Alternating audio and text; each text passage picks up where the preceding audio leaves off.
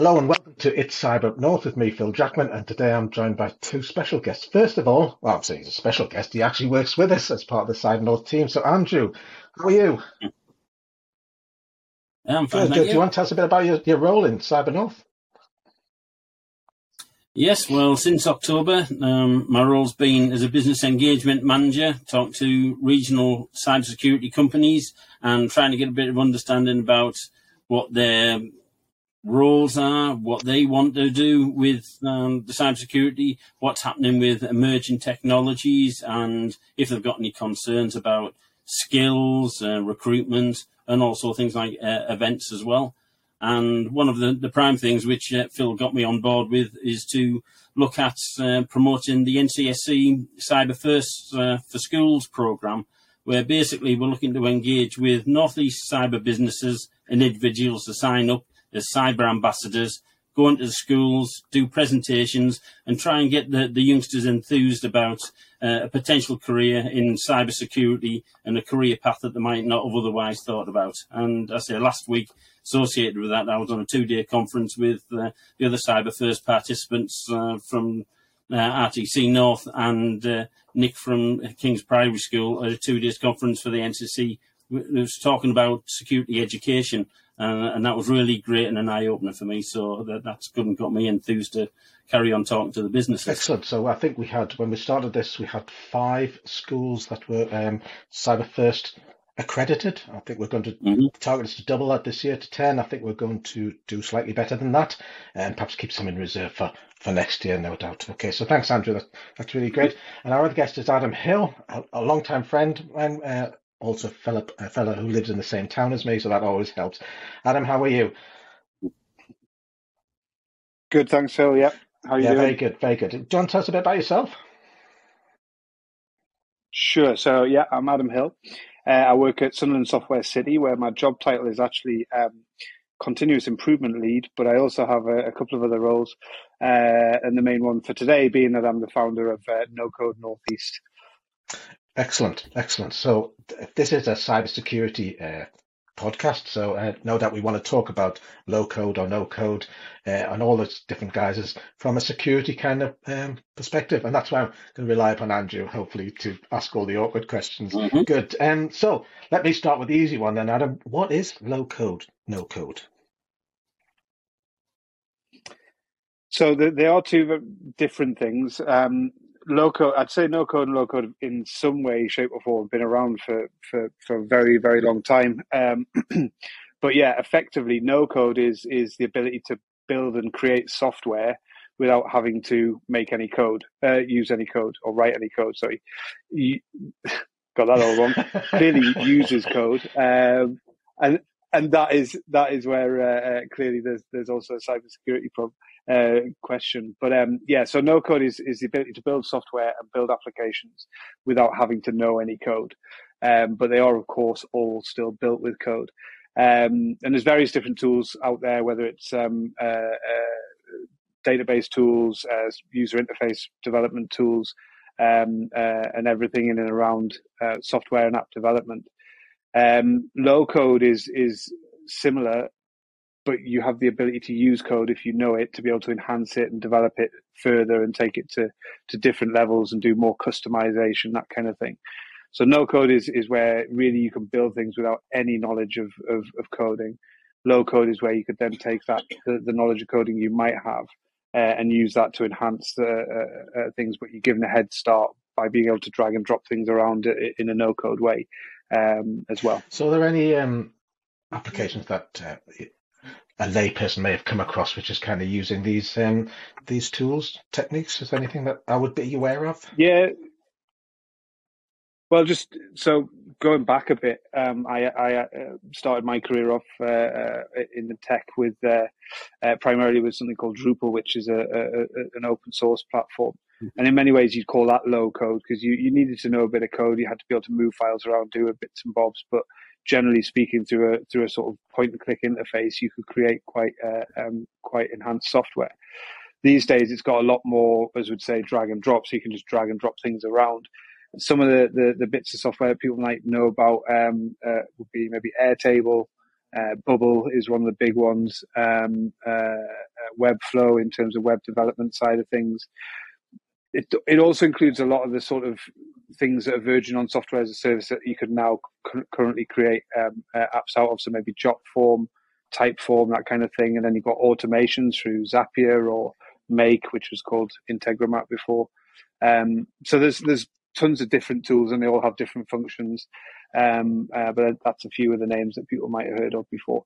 The, the, sorry, the really famous ones actually, the, if you looked at it from a, an e-commerce perspective, would, for example, would be Shopify. Um, and uh, and people have probably heard of. You could even put in to an extent uh, uh WordPress, which is you know you can now point and click a lot with WordPress. So so yeah, there's tons of different tools out there. Um, there's no f- sort of specific. There is only one definition. So um, it depends a little bit on where you where you uh, where you come from. So Andrew, have you had any um, contact with Drupal? I know we we use WordPress on our. Perhaps I shouldn't say that because now people know where, where our vulnerabilities lie. But we use WordPress on our own website. Many sites and uh, vendors that we use.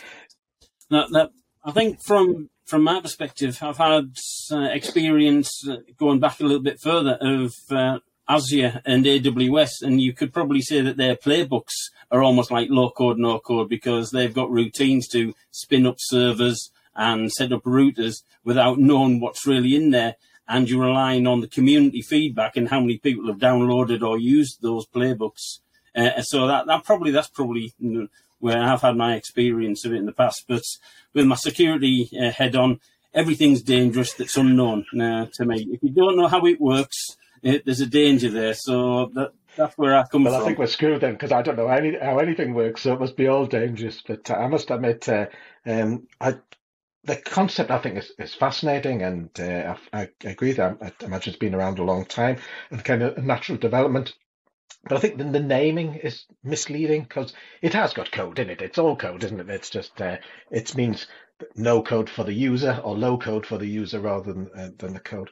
But it's something it's one of the things that I think we need to uh, to be concerned about when it comes to cybersecurity. But we'll come on to that in a minute because uh, are there different variations? Can you can you get low code or no code tools which contain everything, or do you have to? Can you make them up with different uh, tools? Adam, you're the expert.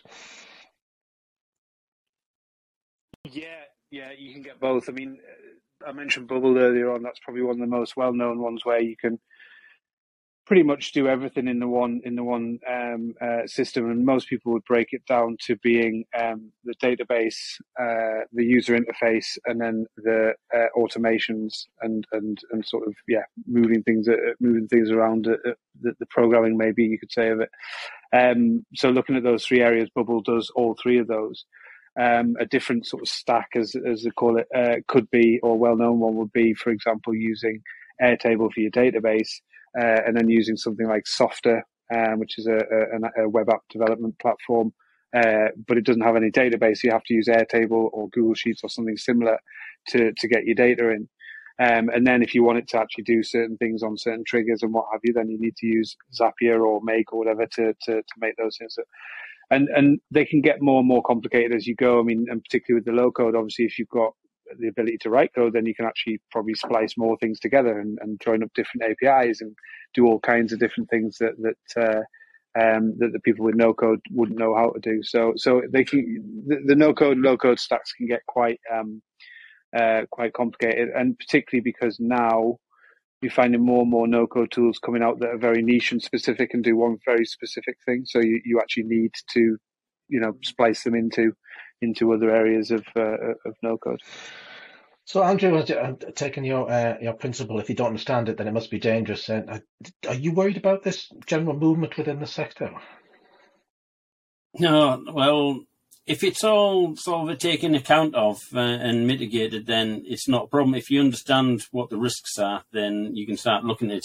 Um, OWASP themselves uh, have got a, a, dedicated top 10 security risks list uh, for no code, low code, uh, including uh, going through so if you're doing it for the first time and you're unsure of the principles, there's things like uh, account uh, impersonation, authorization misuse, data leakage, authentication failures, security misconfigurations, injection handling failures, vulnerable and untrusted components, data and security handling failures, asset management failures, security logging, and monitoring failures. So they've sort of rounded off a whole area where if you were going to do it for the first time and you weren't sure, these were the things, and, and you can drill down on their website in each of the areas there. So you can then, de- depends on sort of how much you trust the vendor as well, because if it's someone from uh, a third party state uh, uh, that's not in Europe, where's the data being held? How many people have downloaded this? Um, is the integrity of the, the vendor themselves well known or not? You know, it, you've got to sort of weigh up the trust of how much do you have to pay a developer to do something from scratch rather than do something with low code, no code. So I understand the business risks and a security man, I would, you know, always be worried until I can test and monitor things. And OWASP's own Zap and I think the SonarQube uh, as well. There's a few tools out there just to help uh, test the behaviour of a project uh, generally. So, so I, I, you know, there's, there's it's interesting because I was, I was reading the same list. It's number seven that worries me most, which is vulnerable and trust and untrusted components. Mm-hmm. So, Adam, uh, how do we how do we develop that trust uh, in the development of those components? I think it has to come down to to I think as as uh, as Andrew's uh, mentioned, I think a lot of it comes down to the developer. I mean, I think there's two levels of risk. There's there's a consumer risk of the fact that, for example, you can create a form in. I mean, you can do this in say Google Sheets or even in Excel mm-hmm. these days. You know, online you can create a form that you put credit card number, expiry date, and capture this information into a into an Excel sheet that is public, right? I mean, that, there's a, just a really simple, obvious kind of thing that where you might be being asked for your credit card number and it could just be going into some open database, right? So it really, obviously, nobody with any credibility is going to do yeah, that. So don't do this at home, folks. Yeah. my, my, my, yeah, but my, my point is that that's that's a really ridiculous version. If you look at some of the tools that are out there, they plug into systems and could be asking, for example, for significant personal data, for example, that is going into uh, an Airtable that's not properly secure. And and if you, as Andrew said, if you don't know what you're doing, it's easy for you to leave those doors open in a much bigger way than you ever have been able to do with a lot of the other systems that are out there, simply because the configuration is completely open and up to you to to, to work in, in, in whichever way you want. I think um, uh, I think there's going to be there's going to have to be a shift because because of, of that. That is the biggest problem for sure is people accessing no code tools and not understanding cybersecurity or the cybersecurity risks, or even worse, you know, deliberately creating things that are that are there to to to create a cybersecurity risk. So. Uh, that's the biggest risk. So, as a consumer, I think people have to be more vigilant now as they start to use applications that could be built by these tools. Need to be careful about who you're, you know, who who this is, what the privacy policy is. Read the darn privacy policy when you can to understand just what Andrew said. Where is the data being held? How long is it being held for? Uh, you know, if they haven't got a privacy policy, worry, move away, go and do somewhere else. You know, so I think there's, a there's a there's a, an element of consumer um, uh, uh, education that's going to have to happen and understand it's going to have to come in from the app development perspective, I think the agencies that are building things commercially, um, we had a roundtable about no code a, a, few a few months ago with some agencies from the northeast, and was, this was one of the biggest questions: who whose responsibility is it to ensure that, that those things are secure? And generally speaking, you've got uh, uh, the customer who's paying for it, uh, whoever it is that, that's providing the service. You've got the agency who's building that thing for that customer. But now you've got various different suppliers who are who are creating software as a service. So they're creating something that generally you would you know access online. Um, and you've also got all of the interconnecting talking that's going on between those different services. Mm-hmm. So there's there's a lot more points of failure than you tend to get if you are building something in Drupal or or I mean we've always had this by the way, and I think it's important to, to mention that if you look at WordPress development, if you look at WordPress uh, e-commerce system development and that kind of thing, they're developed in there was more kind of code involved in the setup slightly differently than traditional no code tools.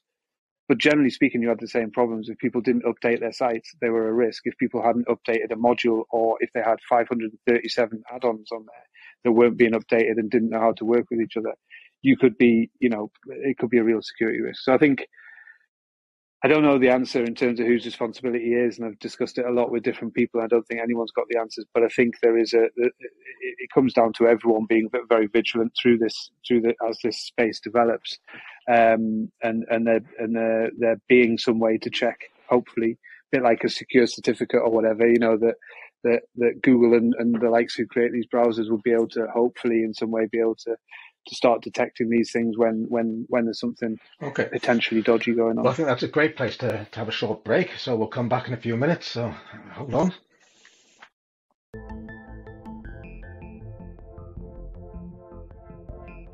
You're listening to It's Cyber Up North with Phil Jackman, Andrew Pounder, and Adam Hill from Sunderland Software City. If you like this show, remember to rate and subscribe wherever you get your podcasts so you don't miss any future episodes. Well, welcome back. You're listening to It's Cyber Up North with me, Phil Jackman, Andrew Pounder, and Adam Hill. We're talking about low code and no code. So just before the break, we are talking about whose responsibility it was for this. So, so my concern here is that uh, we're talking about no code, something that you can do without very little experience or very little thought or very little understanding of what actually is inside the box. And therefore, to put the onus on you to be responsible for security when you don't know what's in the box is kind of it's kind of a bit uh, worrying uh, for me as a as a layperson. Andrew, do you share the same kind of uh, concerns as I do? Yeah, I mean, there's one thing because I've also done software testing uh, as well for one of my many hats in his previous uh, contracts, and having a secure by design uh, principle. If that isn't enforced now in certain circumstances, you know, like lazy development techniques, with low code and no code, there's possibly a risk of developers not getting the fundamentals of secure by design at the beginning. So they're relying on this off the shelf code, just getting the routine, dropping it in there, and not understanding the, the, the bits and pieces behind it, you know, the, the nuts and bolts. So when something breaks or there's potential vulnerability, they don't understand. So they might have the code, but they might not understand what it's doing uh, as well. So that's a risk of just the ignorance and, and lack of training. So it might get to a point where you've got less and less skilled developers who don't know enough of the fundamentals to be secure right at the front end. And so, do these components talk through APIs, Adam, or is it is that the the, the standard mechanism of getting uh, data from one to another? Yeah. Primarily, yeah. I mean, it'd be through APIs or possibly through uh, through automations in terms of literally sort of sending the data from one uh, space to another which can be done in different ways. Um, but generally speaking, it would be API access, yeah. And, and I think generally speaking, the, the the tools that are out there are getting more and more um, sort of heavy in terms of the, the level of security needed to access the API. It's a bit where it starts to get a bit technical. If you're trying to integrate two two bits and uh, two apps together, you might actually have to copy and paste a you know a line of, of code or a username password you know, in most of the rest of the systems, you wouldn't have to even do even do that. It's no code. So, so yeah, the, the, the primarily the integrations bit will be done through APIs. Exactly. Um, part of the reading for uh, some background to this, uh, I was reading on Computer Weekly that's saying that uh, APIs are the the most exposed co- component of a network, predisposed to DDoS attack, and easy to reverse engineer mm-hmm. and exploit. So I wonder whether they are the uh, potentially biggest weakness, not necessarily within the the code in a box, but the, the relationship between these boxes, which I suppose is is. Sorry, Andrew. Okay. Yeah, I was going to say and, and we have to check about the APIs where there's encryption. You know, have you have you got secure paths between you and where you're getting the code from as well? Um, so I said that, that that's important that that you know how that traffic's uh, going backwards and forwards and where it's going as well. But but we will need to change the systems for that because the simple fact is that no, you know, no code developers these days will be artists, uh, mm-hmm. uh, uh, administrators. Uh, you know, it, it, can be anyone from any walk of life can now very, very easily build whether it's a web app, a native app, anything. It can be password protected. It can be uh, taking credit card transactions. It can be, and anybody literally can do it. A seven-year-old child could do it. That's how simple no code has become now. So so, so I think uh, uh, you know those checks and balances we have to realize they're not there as much as we'd like them to be. They're not there, and unless and this is where the responsibility bit came in. You know, unless the app providers take in every single possibility when you bear in mind what happens with integrations, i.e., you know, Zapier effectively is integrated with 4,000 different apps, I believe, or, or possibly more. Um, you know, the developers of a no-code tool, for example, are not going to be checking. Well, you know how how those connections are they done. can't be. I mean, if there's that number of connections, then there are more combinations than there are stars in the universe. It's it's uh, yeah, it's just not possible to check all yeah. I mean, obviously, obviously Zapier and, and, and Make and the, and, and the likes provide secure frameworks, and that's where they have probably, for example, a bigger, an even bigger line of responsibility than a lot of the smaller app developers because it's a much harder job for them to make sure that all of that is done securely. Um, and and clearly, if it wasn't secure, similarly to a lot of the tech companies around now, if if there was something that came through that found out that they weren't secure, a lot like say Zoom at certain points during lockdown or whatever, the reputation is hit in a massive way to the extent they mm. could literally ruin their business. So they, they have to take care of this sort of stuff. And I think there is a level, therefore, of that. You know, the same the same happening for, for some of the, the smaller apps. But also, it's an early. You know, a lot of these these companies are in their early stages, and so I think uh, while I don't think anyone will be using it as an excuse, I think it's there as a as a as a fallback. You know, if there was something, or, or even more at the point, they've got less of a reputation to damage. Let's say. Um, but but that's you know I think I think in most cases that there is you know good practice and, and definitely best intentions at heart. The question is, it still comes really for me down to the users. Um, yeah, yeah. I, I, think Zoom is a, is a is a great example because it really they went from nothing to something huge overnight, and I think it was that kind of uh, rapid expansion that exposed their um, their security flaws, and and so I'm massive exploit. Yeah, absolutely, yeah. and uh, don't get me wrong, I think uh, low code no code is a very exciting uh, opportunity for us all to become uh, developers, as it were, without that uh, coding experience. And but I, I, worry that in that rapid phase of expansion, then there'll be those people who are like are minded to uh, attack and, and, threaten. So we just need to be super vigilant. Andrew, what is it that we should be doing? If you're thinking about low code, no code, what do you think we should be doing to keep ourselves safe? Well, as it matures, uh, the industry, I would thought something like certificate assurance. Are there going to be organisations or bodies that give you a stamp of approval? You know, just like Cyber Essentials thing says, right, this is a low code, no code site, and uh, this particular uh, piece of code or something has been certified, has been tested, and is tested every year or, or whatever, something like that. That's to get assurance from the client side. Um, continue doing things if you're a bigger organisation who can afford it do pen testing, vulnerability scans continually, because if anything's introduced a module, it could just expose data that wasn't exposed the previous year or the previous time it was tested. So it's just like everything else, any application, continue to test the vulnerabilities. Can privileges be elevated uh, in an unwanted manner? That's thing like OWASP or something. Yeah, you can do some simulations where um, can a person get to areas of data or a database that they shouldn't be allowed to and then run amok and grab it and take it away as well. And especially dangerous if there's a layperson who is developing this and not looking at the principles of privilege access management. Uh, so it's that kind of thing that scares me if there's no controls or containers put in so they can't break out of that box. I agree with you. And Adam, from the developer side or from the, the user side, what do you think that, uh, that they should be uh, doing? What, what can they do to be a bit more secure?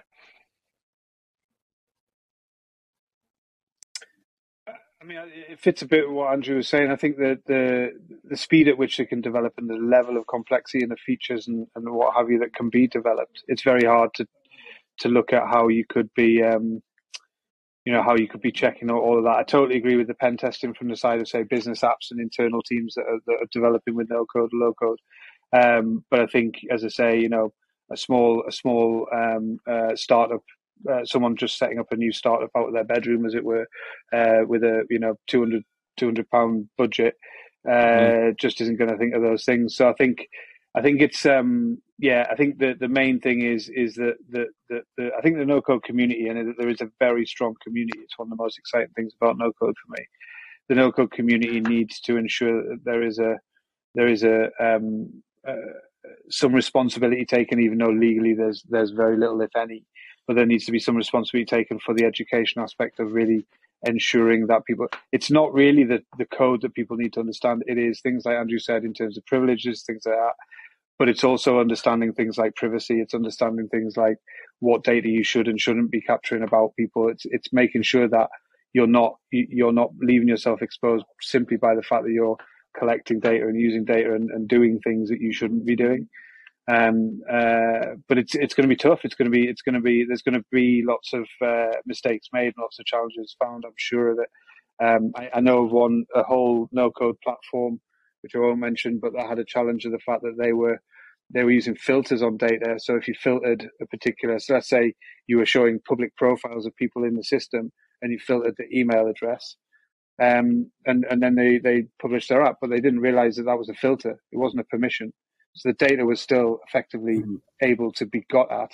It was it just it, it wasn't it wasn't uh, locked away. So just simple things like that, understand the difference between a filter and a and a and and, and a permission uh, are the types of things that I think education is going to have to happen because people are using these things day in day out to build you know literally apps with hundreds if not uh, hundreds of thousands, if not millions, of users on right now. You know that that's happening. Absolutely. So, so as a leading member of that community, I think you, I think giving us confidence that you're taking this issue seriously, and we need to uh, to make sure that that community in general takes it. So, from my perspective as a layperson, I think you need to think seriously about the security of what you of the tools that you're developing and check it and check it and uh, you know use trusted sources and just don't uh, pick up anything you found lying around on the internet somewhere but um, mm-hmm.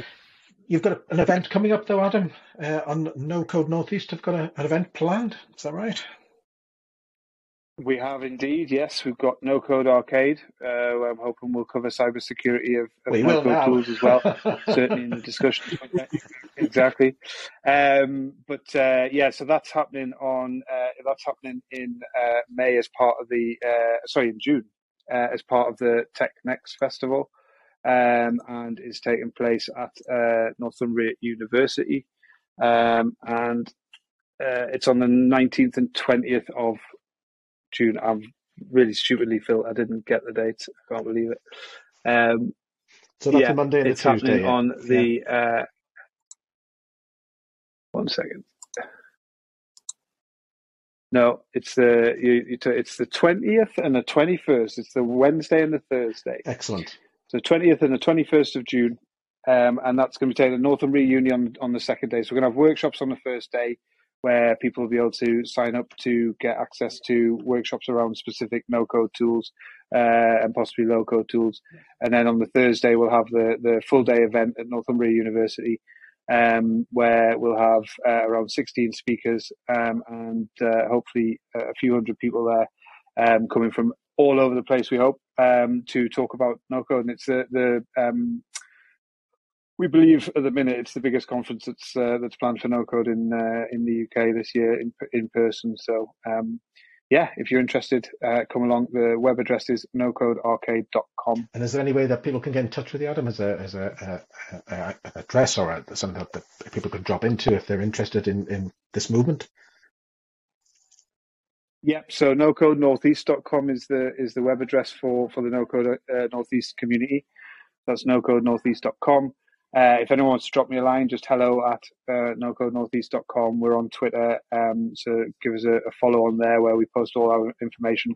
So nocodenortheast.com is a, a you can join the community, you can sign up online, and we'll send out every month. Uh, so we've got monthly meetings, um, and we send out a monthly email to, to let people know about the meetings. So uh, we're also meetup.com if that helps as well. Excellent. Thank you very much. So please get involved and uh, stay safe out there, as I say. So I think we're going to have to bring that to an end. So thank you very much, Andrew, for your first uh, It's Cyber Up North podcast. I'm sure you'll be back for many more. And Adam, been great to talk to you again for around uh, low code, no code. And I'm sure it's something we can talk about forever. And thanks for Robert in the background who sorts all yeah. this out and uh, helps us uh, to get this in air. Thank you very much.